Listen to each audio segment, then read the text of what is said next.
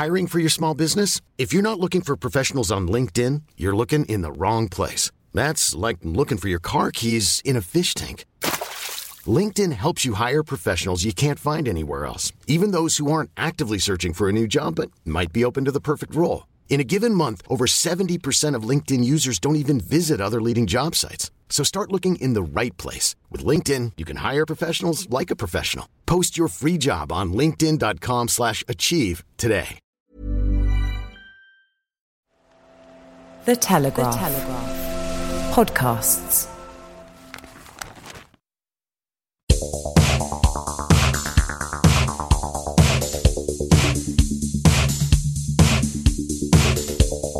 Hi there, podcast fans. I'm Thom Gibbs. Welcome to the club, Telegraph Audio Football Club, or as we're calling it, and you can too, AFC Telegraph. On the list for discussion today between me and my AFC Telegraph teammates, Jose Mourinho. Why can't he get a better tune out of his Manchester United team? Has he mislaid the dressing room? And are we in the middle of his trademark third season implosion? We'll address the London derby at Stamford Bridge, featuring two very exciting teams that can't defend. Long may it continue. It's Huddersfield's turn to be eviscerated by the Manchester City footballing Ubermen, but how does Team Telegraph feel about the behind the scenes documentary which has been taking online streaming services by storm? Plus, stadium delays, sensible defensive recruitment, and some very rude St Mirren supporters. But first, it's time for your mystery player. Cue the silly music. Week, we will begin AFC Telegraph with a visit from a footballer who will give us some mysterious clues about their identity. All will be revealed at the end of the podcast, so keep on listening. Here is this week's stranger. Hello, you might recognise me from scoring an overhead kick against Edwin van der Sar in 2008. My most prized piece of football memorabilia is the one England cap I received, which is framed and up on my wall ponder away and remain listening until the end of the episode to hear who it is. Let's take you now into the audio recording facility where I'm joined by European football authority Mina Rzouki, who bore witness to Cristiano Ronaldo's debut for Juventus at the weekend in fair Verona. Mina, how was Cristiano? How is the great man? A bit rubbish. No, I'm joking. um, but he wasn't obviously like, you know, the Ronaldo of Real Madrid yet, but it's going to take time for him to embed within the tactics and to realize how tough it is to play in Italian Serie A. I mean, he was playing one of the worst teams in Chievo Verona, but what they are is a very physical side, and they're playing at home, obviously. So they had all their supporters like just shouting Chievo, and and I don't think the tactics are yet there on on an on an attacking level. You saw that Paulo Dybala couldn't really offer him the type of assistance that Ronaldo would need, or make the most of any openings and spaces that Ronaldo created for him. So there still needs to be that whole chemistry thing coming into play. But obviously, whenever he touches the ball, you can see his quality is far better than all the others. Uh, you can see that he is really special. And the fact that he smiled from beginning to end is something I've rarely seen of him. So he was never frustrated, never upset. He just seemed really happy, even in the press room afterwards, even the fact that he didn't get a goal, which Allegri was more upset about than he was. He was Ronaldo. Living in Italy will do that to a person. It would make anyone extremely happy. We've also got the acceptable face of proper football journalism here in Matt Law. Matt, acceptable. How, how did you Not spend true. your weekend, Matt? I spent my weekend watching Arsenal again. Actually, a thrill. Yeah, yeah. It was. It was a thrill. It was thrilling stuff at the Stamford Bridge. Not sure the managers will have found it particularly thrilling. I think it's stressful they'd have found it, but no, it was. Uh, Chelsea are going to be fun to watch, but Arsenal are going to be really fun to watch. I think at some point they will thrash some sort of middling to lower Premier League team and look really good. But there's going to be a lot of goals with them. We'll certainly get back into Arsenal very soon. Finally, with us here in the audio recording facility, it's our biggest fan of inverted wingers, magnetic whiteboards, and split fullbacks. It's the enormous tactical brain of JJ Bull. What's going on, JJ? I'm just good. I do actually like those whiteboards. Yes. Uh, if I could have one in my house, I would. What's stopping you? Well, I think Nothing really. no. I'm going to go now. Yeah. Let's start with the Sunday game. Brighton and Hove Albion beating Manchester United 3 2 on the South Coast. JJ, we were exchanging messages during this game. I will break the sacred encryption of WhatsApp uh, and reveal that you sent me a message saying United are awful. Awful in what way, and why are they so bad at the moment? There's so much wrong. They were That performance against Brighton was so so poor. It lacked cohesion. There was no fluidity. There was no clear plan. A lot of people have said. I've seen pundits have said they didn't know what their what the plan was for Man United in that game, and I totally agree. They didn't particularly didn't press high. They didn't have a, a low block. They didn't have like whenever they tried to play out from the back, there was no clear option. There's so many times that Pogba lost the ball. I went through watching the game, and there's just no one to pass to other than The back. advertising board at one point was, was open for him. Yeah, but then that again, I I know it's a stupid pass, but the right back should have been there. Like that's where he should have been. And Pogba's just like, ah, what are you doing? And I totally understand what's going on with them. Everything about them, they lack that fear factor that Man United once had. And I think Jermaine Defoe as well said that. He says it's not the same as it used to be.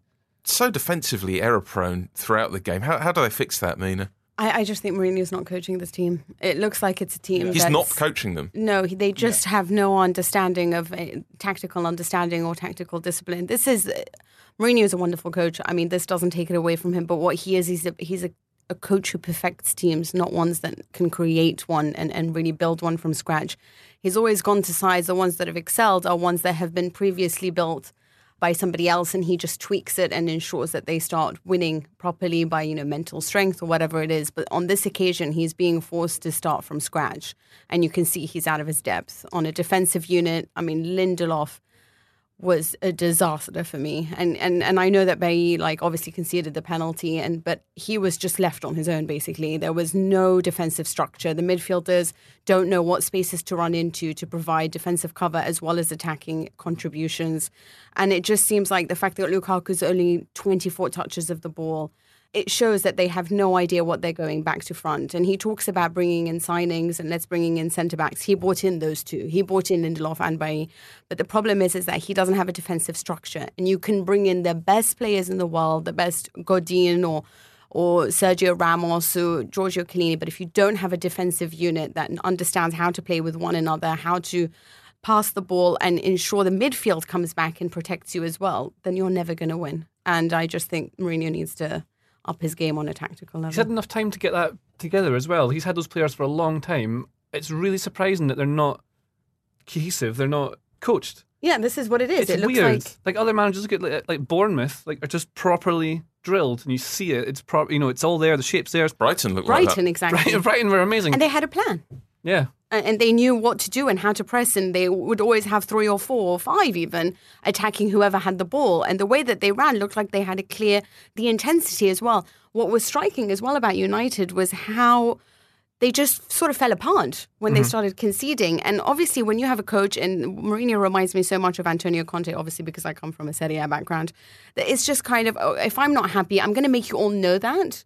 And at the same time, that is obviously going to feed into all the players. They realize that we don't have a plan. Our coach doesn't know what to do. He already thinks we're rubbish anyway. So they have no confidence. They have no leaders on that side. He seems so listless now and, and lacking in energy. It wasn't the sort of throwing the toys out of the pram on Sunday after the game, but it, it was just low energy. He seemed beaten.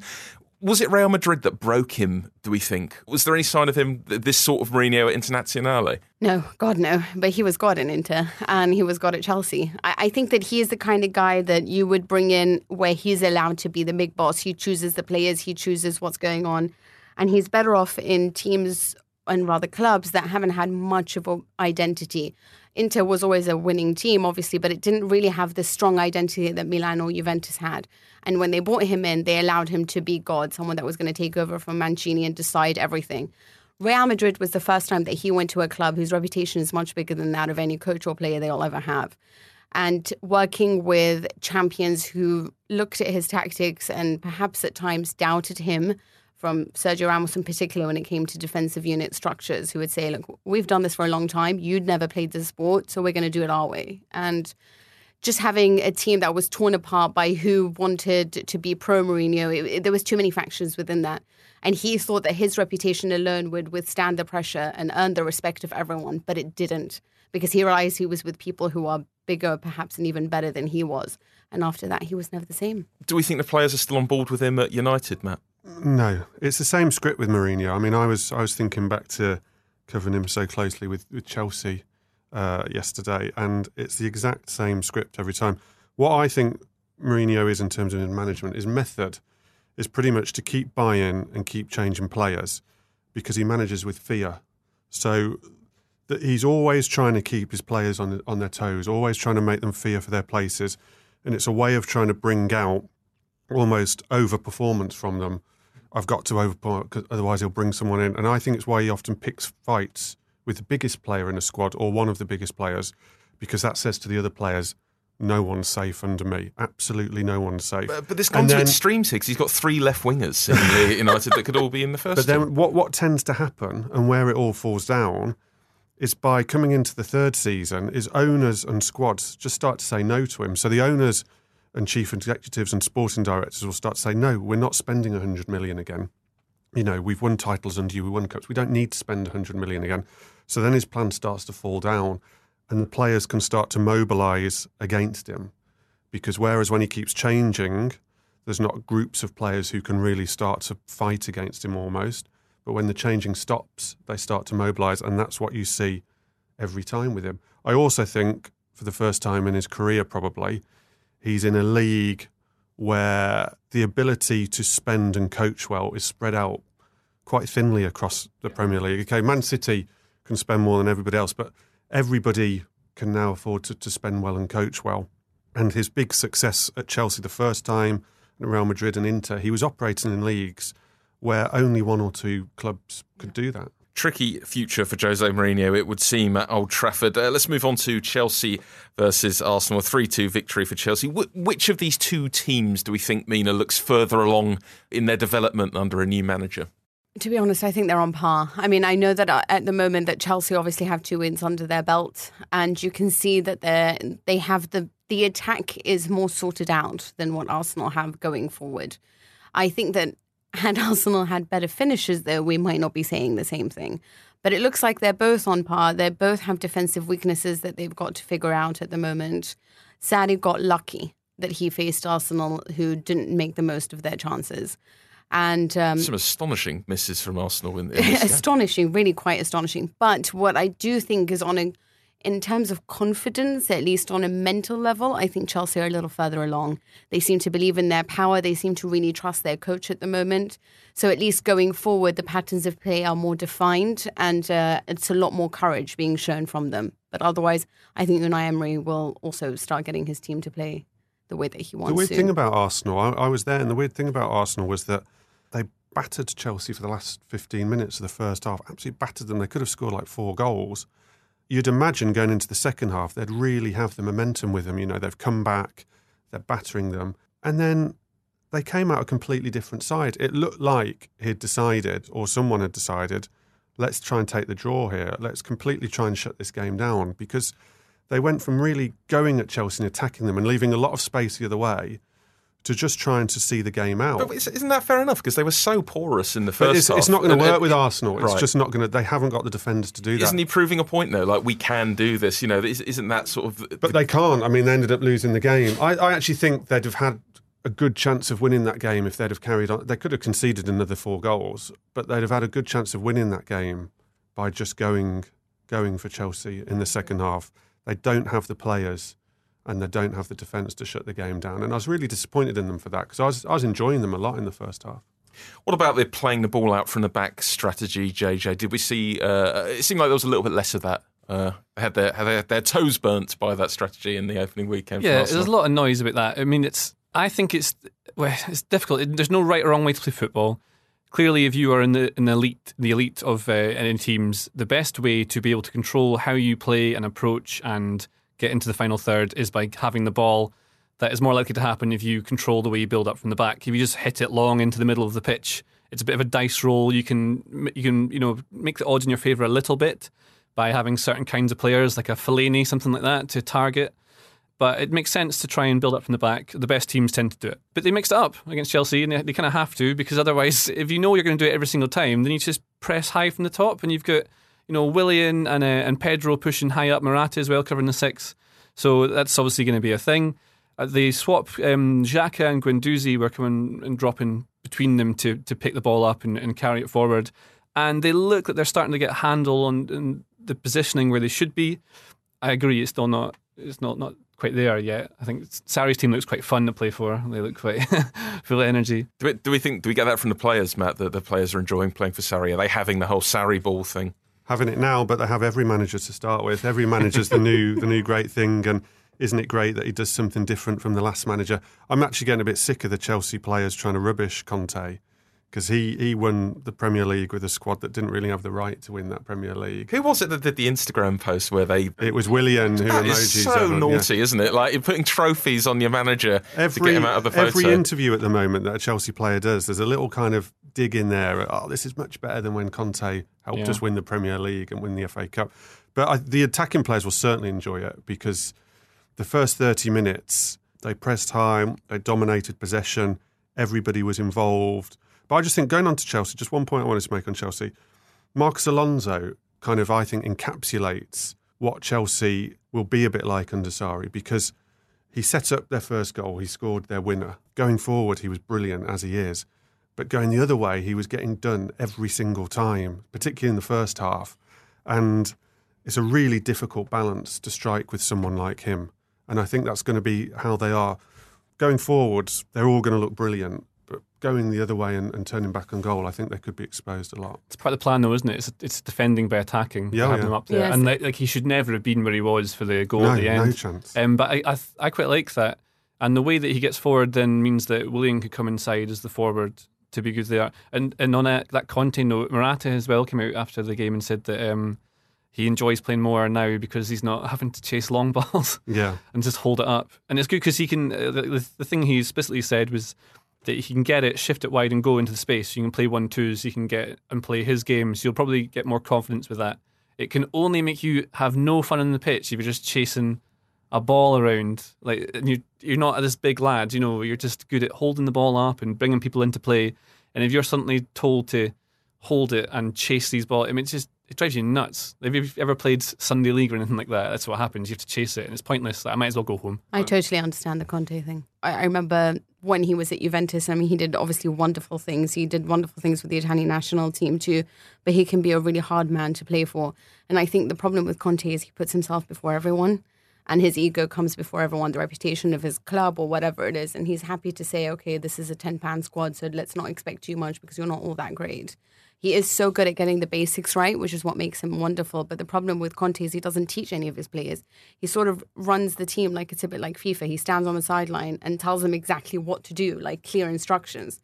And I remember there was a Champions League game when it was Juventus versus Real Madrid, and he was actually saying, move left, then move right. And it, Cuadrado at the time was just so confused that Ronaldo just steal, just stole the ball, went past him, and scored a goal. And it was like, stop confusing them. Let them trust them to do their own thing. But he doesn't have any faith in any of his players because he's so thinks rigid, isn't it? It's a rigid structure. yeah, so you can imagine that that's so hard to play for. And if you don't agree with it, or you, and you, if you are a striker in the sense that Morata is, who doesn't like playing with such rigid things, or or Willian, who likes to express himself, then you're going to hate playing for him. And I understand that. on Arsenal, that boy Guendouzi, who made a lot of mistakes in the first game, I thought he was excellent against Chelsea. And uh, it, I think it's the character that he brings to the team. He's got clear character. You can see it. You know in that Aubameyang miss where he punts over uh, and he goes to the floor and he's going, Yeah, yeah. Oh, you blew it up.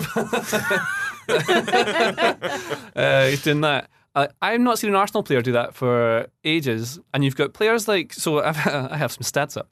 Boy, um, Henrikh Mkhitaryan has given the ball away 28 times in his two games in the league so far. He doesn't do enough off the ball to defensively at all. I think Ozil's about the same. I know he has all the running stats and everything, but you just see he's not quite. It's it's more gestures, I think. Sure enough, like Xhaka gives the ball away quite a lot again, and he was taken off.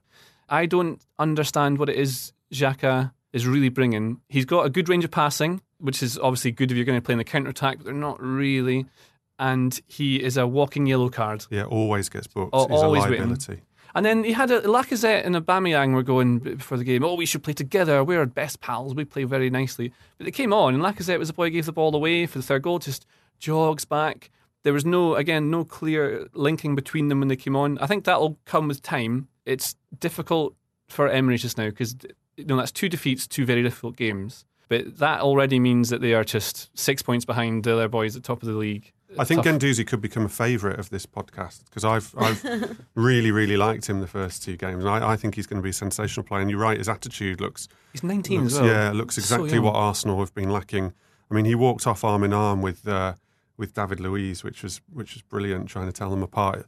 But um, but he The shirt's the clue. Into Yeah. a car park of ricks. I exactly. yeah. But um, he already looked like he'd learned from his first game and still brought all the confidence from his first game too. He's going to be good. Very encouraging. Plenty of work to do for both sides, clearly, but we won't be too upset if their games continue being as exciting as they were on Saturday.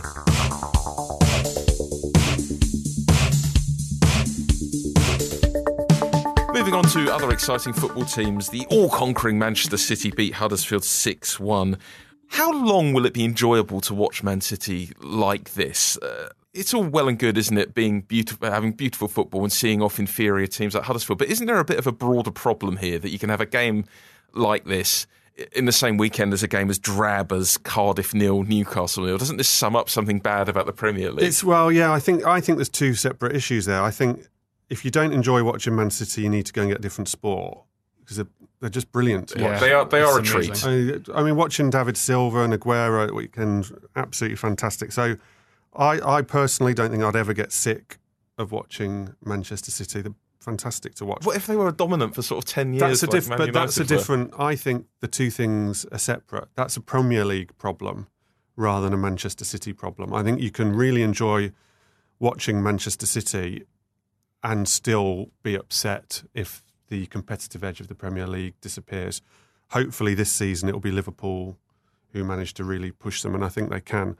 I don't have a problem with Man City beating Team 6 1. What I have a problem with, like I say, from the competition, is if there, there aren't other teams who can keep up with them. They don't have to be winning 6 1, but if there's no one who can keep up with them, then the competition becomes boring. Manchester City don't become boring. I love, I just love watching them. Uh, and I think it's, I love that it proved everyone wrong who said Guardiola couldn't do it in the Premier League. I like that that simple football philosophy, like the Rinus Michel, Johan Cruyff thing. It's, it's you know a variation of that. It's Guardiola's style. I like that that works well within what's supposed to be the physical, better than everyone else Premier League. I don't think it ruins it at all if they're pumping people every week. There's different ways to approach it. Like Huddersfield, like Wagner didn't really seem to know quite how to approach it. For a lot of the game, they were a low block. Some of it they were, they pressed high. There was, you know, they didn't seem to know clearly what they wanted to do. They're trying to mix it up a bit, and they were taken apart by a far superior team. It's difficult for smaller teams. How do you approach games against that? Because either you go for a low block and just hope for a, a nil nil or one nil or something like that. But I think it's important to just have a go. Liverpool showed that you can have a go, you can push them. Celtic did it a couple of seasons ago, right? So you just go up against them, push them high, and mistakes will be made. They're not perfect, and you can definitely get at them. It's really interesting. They struggled against Huddersfield last season. Mm. And as JJ just pointed out, it's really interesting that a team and a set of players and a squad as good as Man City, that, that Guardiola will still find a different plan to, to take them down. I mean, so many managers and so many teams of, you know, their strengths would just do what they always do, mm-hmm. assuming that they will take this inferior bunch of players apart. And yet, he looked at it, he looked at last season and actually came up with a specific plan for Huddersfield, which is a bit weird, but also shows how brilliant he is. I mean, surely that should be what every manager's doing, though, isn't it? Like, it- But they don't, do Yeah, they? I no, mean, they so many not. against This inferior he's one of teams. the- he's one of the most prepared coaches when it comes to uh, the Premier League. And and I think that in the Premier League, if you have an identity, you're already eighty percent likely to win a game. I Oh, mean, yeah. if you have just a style of play, whether whatever a plan A, as long as you have a plan A, you're more likely to win. But the problem that I I find is that there was a certain reluctance to really go for it in the in the way that you saw sort of Brighton go for it against United.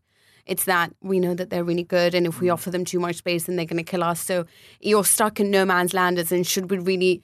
They have only Fernandinho. Defensively, they can be torn apart if you really go for them, and we've seen that from European competition. We've seen what Liverpool have done for them.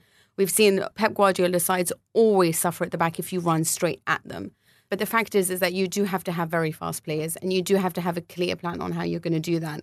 And the problem is that I feel like most sides just face City and feel that they're, they're too scared to do anything. They're too scared to express themselves because they're scared to leave gaps behind and have them just tear them apart. But if you go in with the confidence of trying to beat them or trying to play them, I don't think they're that strong defensively, and like they can be gotten at. We've seen plenty of Pep's meticulous planning in the Manchester City documentary. Today I didn't see the desire to win, today I didn't see it. Some of you play better when you're angry with me.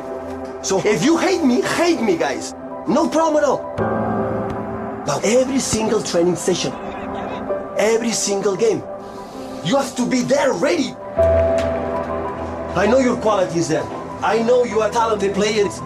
But to become a top, top team, you have to learn to play football with courage. That was part of the trailer from the series All or Nothing on Amazon Prime. Clearly, it was a sanitized and hagiographic product that uh, Amazon put out that I really found the access exciting to be seen behind the scenes of a Premier League team in much the same way you see a lot in, in NFL. Was there anything in the documentary which surprised any of you? No, uh, uh, having read, I've No, read, just a firm no. Well, it's just, I just, I uh, know it all. Uh, no, it's not that. I just um, I am fascinated by the things that Guardiola does on the pitch. That's how I like football. It should be exciting. It should be attacking. It should be all about beautiful passages of play, and you defend by attacking.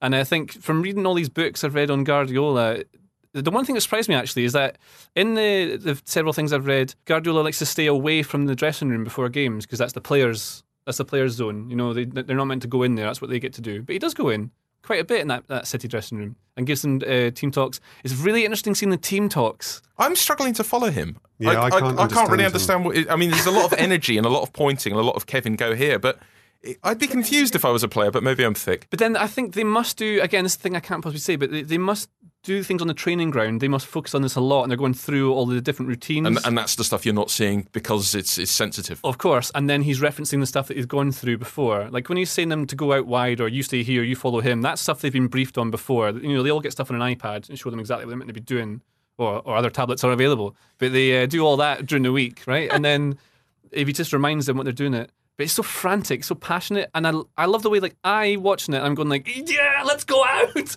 let's go and win a game. And I'm just sitting there, uh, you know, Let's go and buy some more craft beer. Ah, at three in the afternoon. I love the energy that comes through, and you can see why it sort of drains him because he's so into it, so passionate. And it- as well, they come back to the note of um, whether it's a, a good thing for Premier League. It, it, this is a one-off. We'll only have this for another year or so, maybe Why? two years at most. Because he'll leave. He'll go somewhere else. He only does it for three, four years. You never know. But I, you know what I thought was really interesting is actually the point where he came out and said, you know, sometimes I don't know what to do and mm. I actually don't have an idea. That really surprised me, firstly, that he even admitted it. But when he said that, and he said, it's, kind of like fake it until you make it. And I just thought, it's so true. Like, if you're a player and you're on a team, and, and there's a moment when you start feeling like, okay, well, this team might have the better of us, and you look to your coach and you feel the safety that he understands what he's doing, it really does help you. And I think this is where Mourinho's sides are sort of suffering in the way that they look to him and he's just angry at, at your own individual like performance rather than having a plan to figure it out. And it's just, I think for me, like I'm, I'm personally one of those that feels like mentally, mentality means everything. And having the confidence and ability and, and believing in your coach and believing in your team will come and support you if something happens and if your opponent gets the better of you that makes it different. And what Guardiola's got on that level and what he's guaranteed you is I'm so keen to make sure that they believe in me and believe in the plan.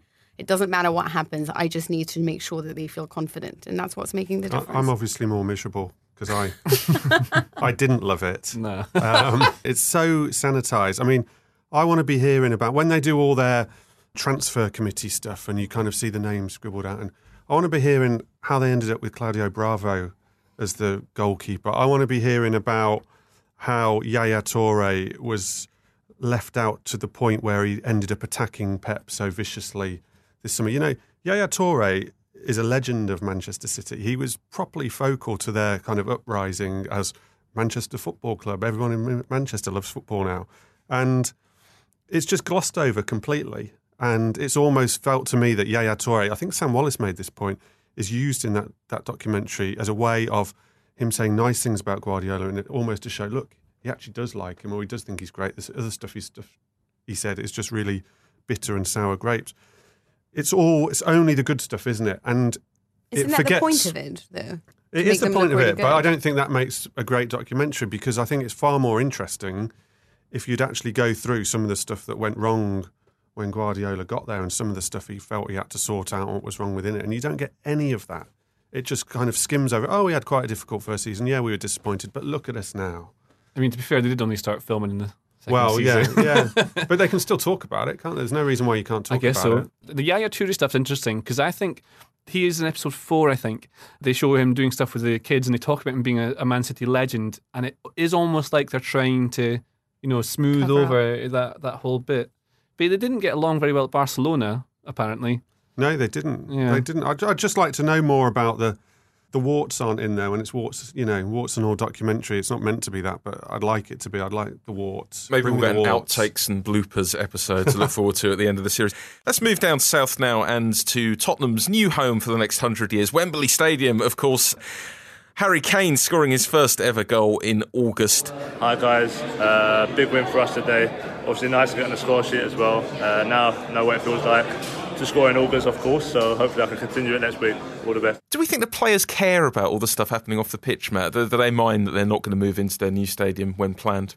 I think I mind because it's much easier for me to get to. This So is this is uh, very very high in Jan Vertonghen's thoughts as well. I think. Yeah, How is Matt Law getting to cover this it's, game? it's an extremely important important point to make. But um, I think what they care about is they care about it within the broader sense of what's been going on at Tottenham, i.e., Po- I was at Pochettino's press conference last Thursday, and he said that players had been asking him what went on in the transfer market. Then, boss, you know what what happened? Why haven't we got anyone? And I think within the broader thing of no players leaving, no players coming in. Hang on, we were meant to be going to our new shiny stadium. We're not. Is everything as great as it's meant to be? I think they care from that sense. I don't think they care from a performance sense. I don't think they think, oh, us not going. They've done well at Wembley. They've actually given what a big thing it was this time last year of can they play at Wembley? They always lose at Wembley. They've done well at Wembley. I think they had the third best home record in the league last season. So I don't think they mind from a performance sense. I just think they mind from a are we going where we thought we're going? Is this club about to explode like we thought it was explode, or is it going to not really explode? that Explode much? in a good way. yeah, explode in a good way. Would you be annoyed if you were a Spurs fan, Mina? Yeah, absolutely, I would be. Largely because you know, if if I had a season ticket and I've paid an, a significant sort of premium because of this new shiny stadium, and then be told, okay, well, actually, we're going to change the scheduling. There's a potential that we'll be here for much longer than we're stating. There's a lack of transparency at the moment in talking to the fans, and I think that they're also. I understand that they've now chosen to to refund some of their fans, but in the first one, when when they were playing they should have refunded the whole price for the Fulham game. They should have done a gesture of goodwill in terms of a, a financial gesture of goodwill to all their fans who've come and agreed to pay certain premiums to go and watch them. And I think that the way they went about it was that it was more reactions. Okay, we've got a lot of complaints, so now we'll start doing something on that level. I don't think there's a huge transparency on as to how long, what's going to happen when they face with Manchester City. Where will it be? Will it be in Wembley? Will it not be? If they just are a little bit more clear about what's going on, because let's be honest, we all know that with stadiums and when you're rebuilding projects, or even if it's your own house, that it takes ages and there's always delays and you're always crying at the end of it, you know? But Seats just- aren't as nice as you thought. You can't get access to the cheese room. That exactly that, you know? How? What's the Do you have a cheese room? No, there's one at the new Spurs stadium. Oh, I thought we one. were talking about our own houses. No, no. I was uh, was doing a joke. Okay. And it landed. but yeah, just just be transparent about it. That's all. There's your answer, Daniel Levy. We've solved it for you. Mina Rzouki's PR win. Refund the fans for the Fulham game. No harm done. I'd like to talk about a very exciting subject now, which is building from the back. Looking at West Ham's game specifically against Bournemouth, uh, lots of money spent by Pellegrini, JJ, but much the same in defence. Balbuena, the only new name in their back four on Saturday, and still the same failings. Do you think that prioritising the defence remains the best way to sort out a team, uh, and why aren't more teams doing it that way? Oh, I mean, that's very difficult. I mean, you want to prioritise how to win and you want to make sure that you've got your style coming through. Pellegrini came out and said after the game that he thinks the players are still a bit too set in their ways of being a counter attacking defensive team, which they've been for, you know, however long. Changing that mentality is very difficult. They've signed some very good players. Felipe Anderson looks exceptional already. You must watch him in Serie A quite a bit, yeah. He's something He's, else. he right? is very good. Yeah, so he's been great. They've got some decent players. That Balbuena uh, is not all there for me. Like his uh, his attempted tackle to stop Callum Wilson is like a crime against defending. He doesn't even put a, it's a half-hearted leg out. By the way, that Callum Wilson's goal is so good. The pass to get him in, and then the first touch to turn and to go at five players is, is amazing. But on to West Ham. Uh, working your team defensively, you can. It depends how you want to approach it. Either you can you want to work out where you press the ball, you want to work out where your triggers are when you want to attack. Do you want to press them out wide? Do you want to force opposition wide so you can win it back there? Do you want to make them play through the middle? Pellegrini has a whole bunch of players trying to gel together now, which is, I mean, some of the best managers in the world. Have, you know, it's impossible to do it straight away. It takes time. So you think maybe you want to have the older players that are there to have the chemistry going through, but they weren't that good. So you want to put the new players in.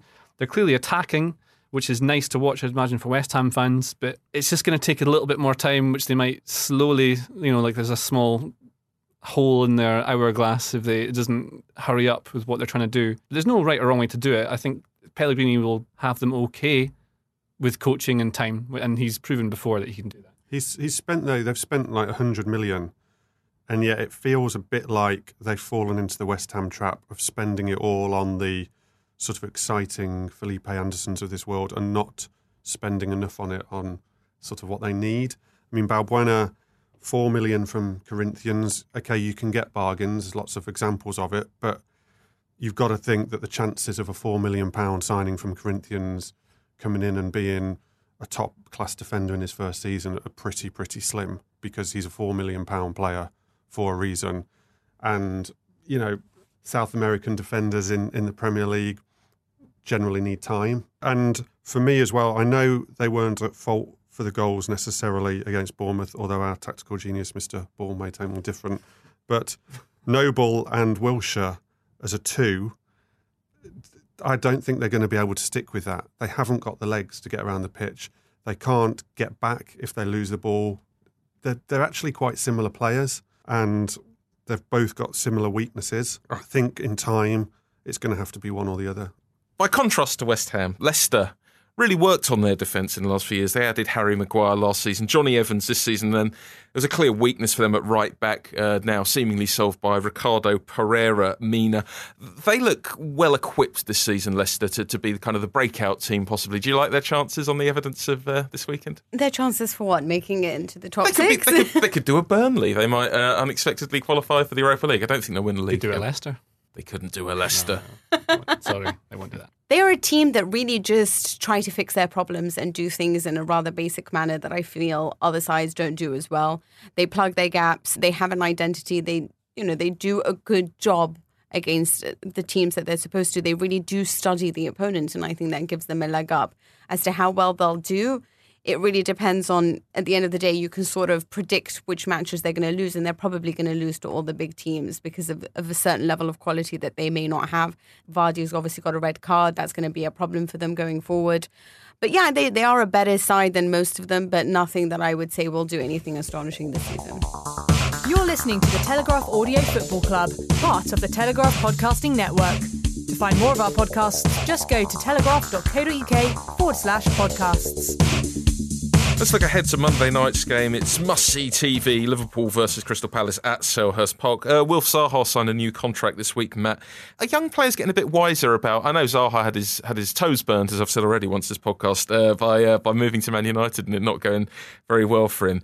A young player's getting a little bit savvier about sticking around at clubs where they've got a bit more of a chance. And, and are agents getting any better, or are they all just malevolent figures that are in it for the for the signing on fees? Well, the timing of it would suggest that he was open for a move over the summer. I mean, literally, the transfer window's shut, and a week or so later, when he can't move, he signs his contract, which cynically would suggest to me he was looking around to see what he could get, and then when he couldn't get anything, signed his deal. That's not a bad thing. He's allowed to do that. I, I, I think with Zaha, I do think thrives on being the big fish in a small pond and being the local hero. It suits him down to the ground, and I worry that were he to leave all that, he would encounter some of the problems he encountered at Man. He's clearly a better player now and probably a more rounded individual, but I still think he would not necessarily thrive on being. Um, I don't know how better to put this, a medium fish in a in a big sea rather than rather than the big fish in a small pond. And I I think it, it suits him really well. And what Palace are doing with Zaha is a lot like Spurs did with Bale, in that every time a transfer window shuts, put another year on his contract, protect his value, cuddle him a little bit by giving him some more money so that hopefully he doesn't sulk or anything, and, and go window by window almost. Every single transfer window, people will look, he will get linked, they might lose him. Every time it shuts, he will get a bit more money, new contract, fans will be on side. I actually think it works for everybody. I do think some young players. I just watched watching Hector Bellerin, and you just realize that he is so, he has got so much talent in terms of his vision, but I don't think he was properly coached by Wenger. So you can see he just lacks all types of defensive awareness. And I think that as a young player, your priority in the very early years is to find a club that will let you play and teach you and help you progress in an environment in which winning is not the most important thing, but rather just, you know, teaching the players and developing and creating and building for the future. And I think that if you're young, that that should be your thing because you saw what happened at Manchester United, and he wasn't being obviously offered too many chances, regardless of anything, not because of coaching, but because their priority is to win the matches and not your progression. So on that level, you have to be savvy and choose your teams wisely, choose where your chances are, and build from there. And then if you believe in yourself, then take a punt on yourself and go to a big side. But I, he obviously, like I, you know, like Matt just explained, prefers being a big fish in a small pond. Nothing wrong with playing for Palace either. Wonderful team. Let's move on to the cleverest moment of the weekend in association with JJ Bull. JJ, nominate your cleverest moment, please. Ederson's long ball, long pass to Sergio Aguero for Man City's third. What did you like about it? Well, there's a few things. So we are talking about playing out from the back and all and all that jazz, um, which City do better than anyone. You know, a short constructive play out from back, perfect positioning, but they can mix up. And Ederson's passing is unbelievable. He's like David Beckham or Gerrard or Pirlo or something like that. It's such, it makes such a difference though. They've got real weapons. So if you know when Huddersfield push high, suddenly he just launches it, and uh, well, you see what happens in, in this goal here. So in this one here, the weird thing is they've tried it a couple of times in the game already, where Ederson's put the ball down, passed it short, got it back, and then launched it long. And there's a couple of times that Huddersfield were able to recover and they managed to see it out. But uh, Aguero stands about five, ten yards behind Schindler from a goal kick. I don't know if he realizes that you can't be offside from the goal kick. He must know, or just doesn't. He just loses track where Aguero is because as soon as the kick's coming, Aguero drops five yards and runs across him, and he's like, "Oh, here he comes!" And the ball comes over the top. It's perfectly, perfectly placed to exactly where Aguero's running. So Ederson not only gets the ball perfect, he knows where Aguero's going to go. He takes it down perfectly, and then the nice thing that Aguero does then is control it, turn back inside, doesn't rush uh, I don't know what the Huddersfield goalkeeper is doing that far off his line. He should maybe retreat straight away. There's a defensive cover, but he was all over the place in that game. He made loads of errors. The cool thing that Aguero does then is he controls it, pushes it really quickly onto his left. It's a stop-start move, kind of thing you learn as a you know junior with coaching. They just teach you these little tricks. That's one of them done perfectly. Wins himself a yard of space, and then he chips it with his left foot, his wrong foot, over the top of the goalkeeper. It's an astonishing finish but it's the vision from the goalkeeper. So they've basically got a ball playing goalkeeper, which I've never seen before. The, So- tra- the the, um, the trajectory of that pass that Ederson made was really nice as well. Yeah. It wasn't kind of a horrible loopy just down. It was like I don't know, kind of golf terms. It was Goes like through it, like yeah, it's like a through it. lovely punchy sort of, not too high. I just really the trajectory really got me. And of course, that was the uh, first assist by a goalkeeper in the Premier League. And imagine Alisson.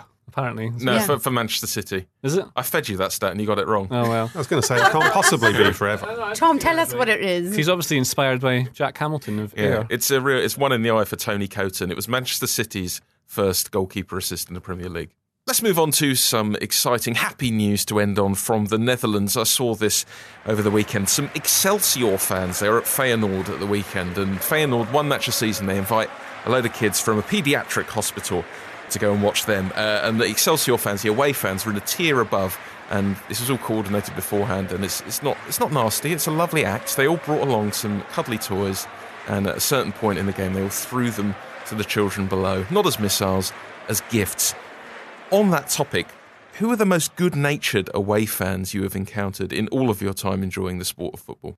I can only think of funny, like funny things that they tend to do. So uh, the last one I saw recently was Rangers had St Mirren at Ibrox, and Rangers have planned this big, massive tifo thing where all the, around the ground it says, it says, "This is our club, this is our city."